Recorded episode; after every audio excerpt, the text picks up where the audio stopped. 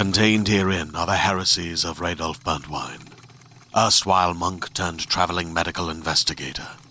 Join me as I uncover the blasphemous truth of a plague ridden world that ours is not a loving God, and we are not its favored children. The Heresies of Radolf Burntwine, coming January 2nd, wherever podcasts are available.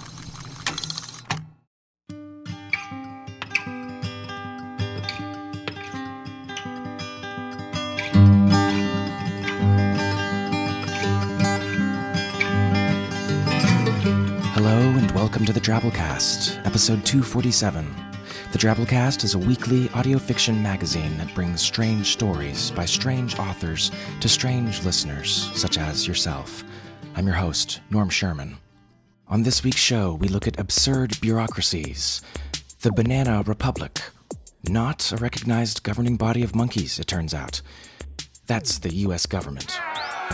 In the future, according to Planet of the Apes, you can find absurdities in any complex bureaucratic body.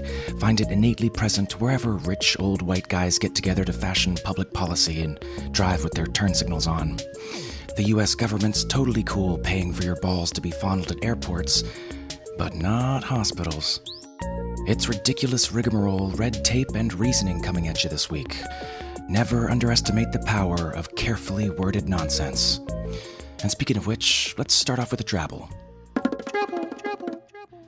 Drabbles are stories exactly 100 words, no more, no less.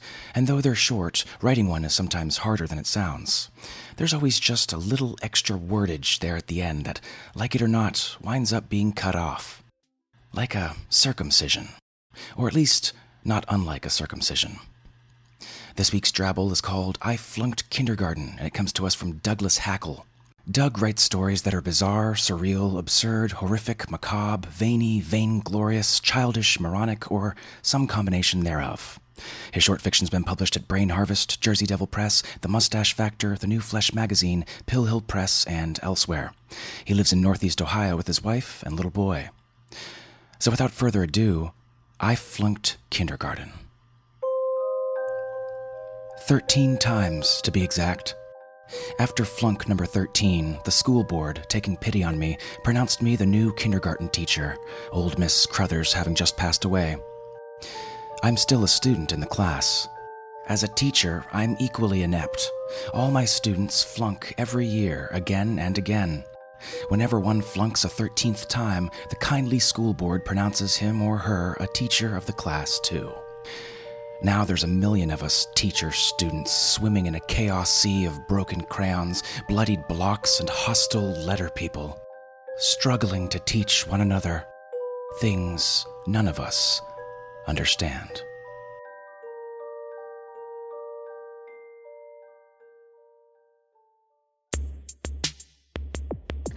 And our feature story this week comes from Michael Lucht, and it's called How I Crippled a World for Just 0.01 Cents.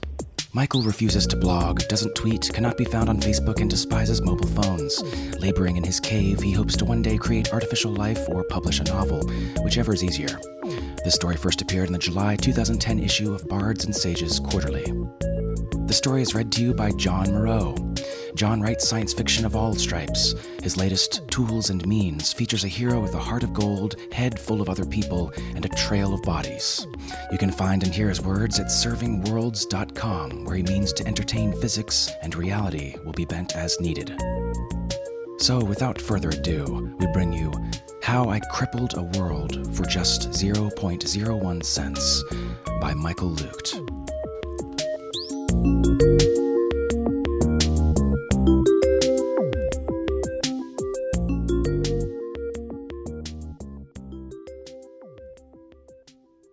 Accused of stealing the intellectual property of Einstein, Dirac, and Heisenberg.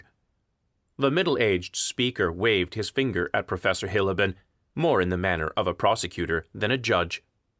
I'm just a stranger trying to get home, Hillabin explained, not enjoying the way in which the judge glared at him. He averted his eyes to the justice computer. While it looked like an ordinary PC, it was much more than that since the thought of it silently evaluating his every word wasn't particularly comforting either. He risked a fleeting glance at the gallery. He was relieved to spot two old, mustached men among the throng of reporters and curious public. His last resort. You are also accused of using the theories of Born, Fermat, Maxwell, Feynman, Hawking, and others without paying royalties, the judge continued. How is being a stranger and trying to get home any excuse? Professor Hillabin whipped his brow with his least dirty handkerchief. I simply don't have the wherewithal for the license fees. Every time I use V equals IR, it costs $12, and 10 times as much for E equals MC square, and so forth. It's ridiculous. If Hillabin had expected understanding, he was dead wrong. To the side of the bench, the court clerk announced in a grave voice The following expenses are noted $120 to the estate of Dr. Einstein and $12 to the estate of Dr. Ohm. Practice economy with your words, Professor Hillabin, the judge cautioned. There will be no infringements in my court. You will be held liable for every formula. If you couldn't afford the theories of standard model science, why didn't you try any of the cheaper alternatives? For tight budgets, Christian mechanics and New Age science offer excellent value, and due to its antiquity, the precepts of Aristotelian mechanics can be employed for peanuts.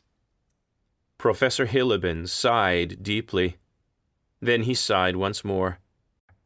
Then, for good measure, he sighed a third time before answering, Your Honor, Aristotelian mechanics claims that bodies want to come to rest, when in reality objects remain in uniform motion unless acted upon by an external force. Christian mechanics teaches that pi equals 3. New Age science prescribes that I write down my goal a thousand times a day. Can you see my problem? Thirty dollars to Newton's estate, the court clerk muttered unenthusiastically. $1.50 to the Bible Foundation, 99 cents to the Holistic Society, 1 cent to the Greek Antiquities Board. The judge was also not impressed. Mr. Hillabin, I may desire a luxury car or a seaside villa, but desire is no excuse for theft.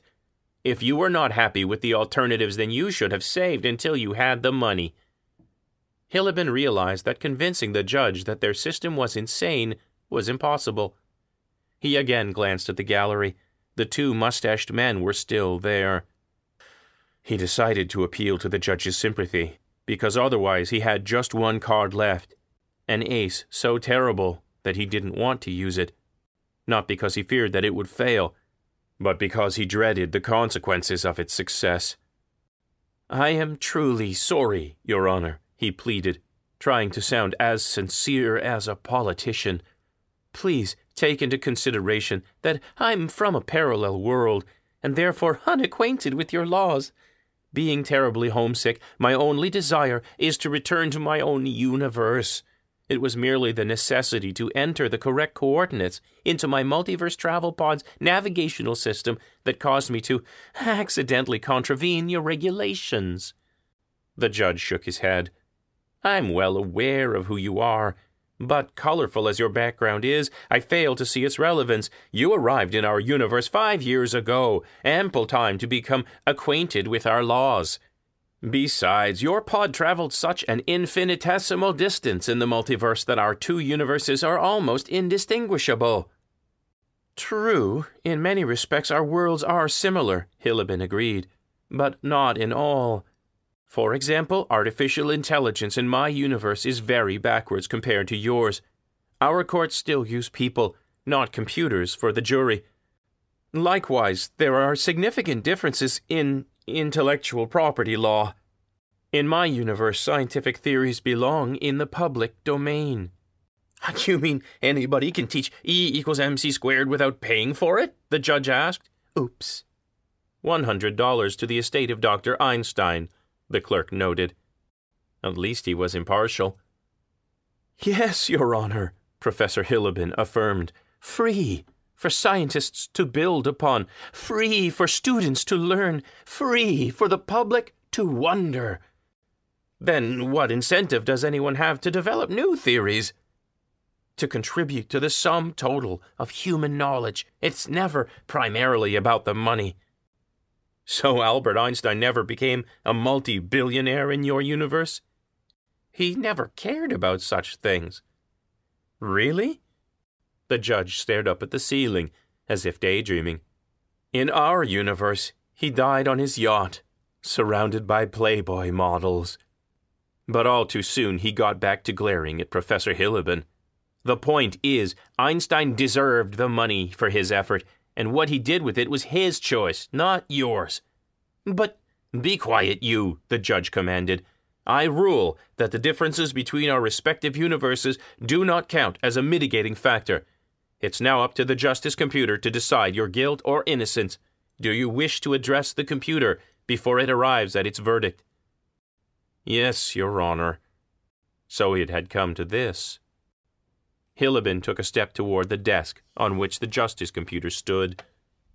Are you digital? he asked. True, it replied in a feminine voice, although it was the most realistic artificial voice Professor Hillabin had ever heard. It still lacked human warmth. So basically, everything you do comes down to ones and zeros? True. The judge cleared his throat. I put it to you, Hillabin continued quickly, that your every computation uses the law of the excluded middle, that a statement can either be true or false with no in between value, or as Aristotle put it so eloquently, it will not be possible to be and not to be the same thing. True. Hillabin turned to the court clerk. And on this occasion you have nothing to say? The clerk glanced at the judge, who nodded without enthusiasm. There's no need, the clerk explained because Aristotelian mathematics is extremely cheap due to its antiquity. The law of the excluded middle only costs one hundredth of a cent. In such cases, fair use policy applies, meaning that no license fees need to be collected as the cost of bookkeeping far exceeds the cost of licensing. Yes, Hillabin agreed. Were it not for the fact that the justice computer carries out 100 million binary operations per second, I've invited representatives from the Greek Antiquities Council to witness this trial. He waved at the pair of old men with mustaches in the gallery. Ridiculous, the judge objected. And that would have been it, except for the justice computer. Human beings can rationalize almost anything, but to the justice computer, true was true and false was false. Valued at only a hundredth of a cent, this law could move the world. Professor Hillabin never doubted the outcome when he asked it, What's your verdict? In cases where total micropayments exceed the cost of bookkeeping, fair use does not apply. License fees to the Greek Antiquities Council must be paid. And the total is? Hillabin asked, helpfully. This computer performed over 270 trillion binary operations since first activated. The clerk turned pale. But that would be 27 billion. One of the mustaches fainted. Someone turn the damn thing off, the judge cursed. Since the Department of Justice didn't have the wherewithal to switch the justice computer on again, the trial could never be resumed, and the case had to be thrown out. In truth, with the resulting upheaval of society, Professor Hillabin's crimes were but a small matter. But his victory brought him little joy, Computers were necessary for his calculations, too. Alone in a tiny office, Hillabin worked on his coordinates. It was ten years later, and although there was still so much work to be done, he had never given up his dream of returning home. Tenderly, he pinched a bead between forefinger and thumb and slid it along the wire. He had to take care Two cents to the Chinese Abacus Foundation were nothing much, but it all added up.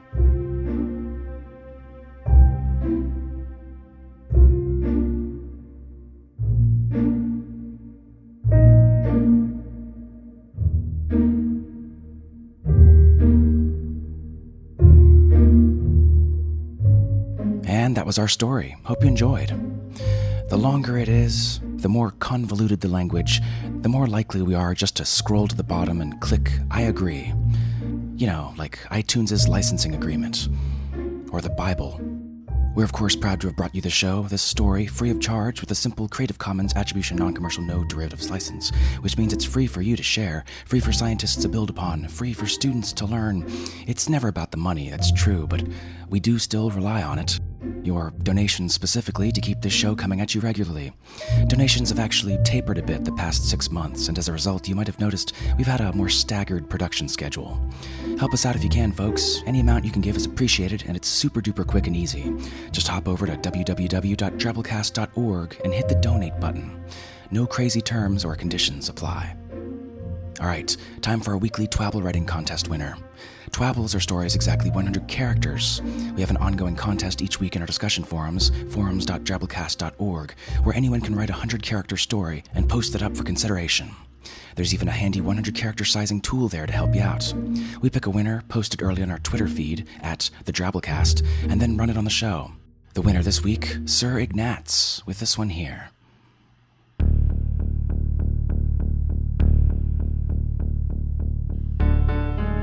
After hearing the ominous growls coming from the drain, Stephen decided it was time to stop masturbating in the shower.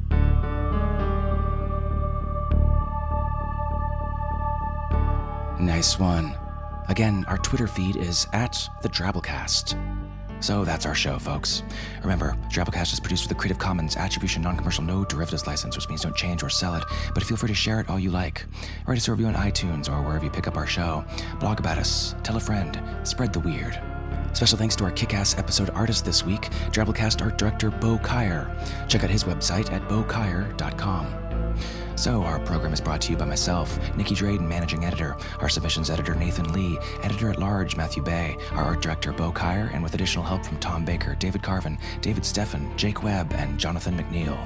We'll see you next week, weirdos. Until then, this is Norm Sherman, reminding you to conserve your words.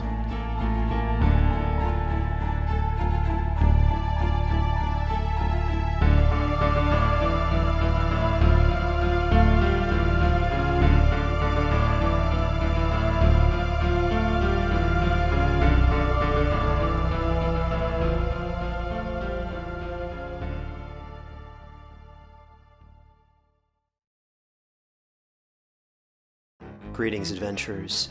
Today we're excited to introduce you to a new story Dark Dice, a horror podcast that blurs the line between actual play and audio drama, where the story is determined by the roll of the dice.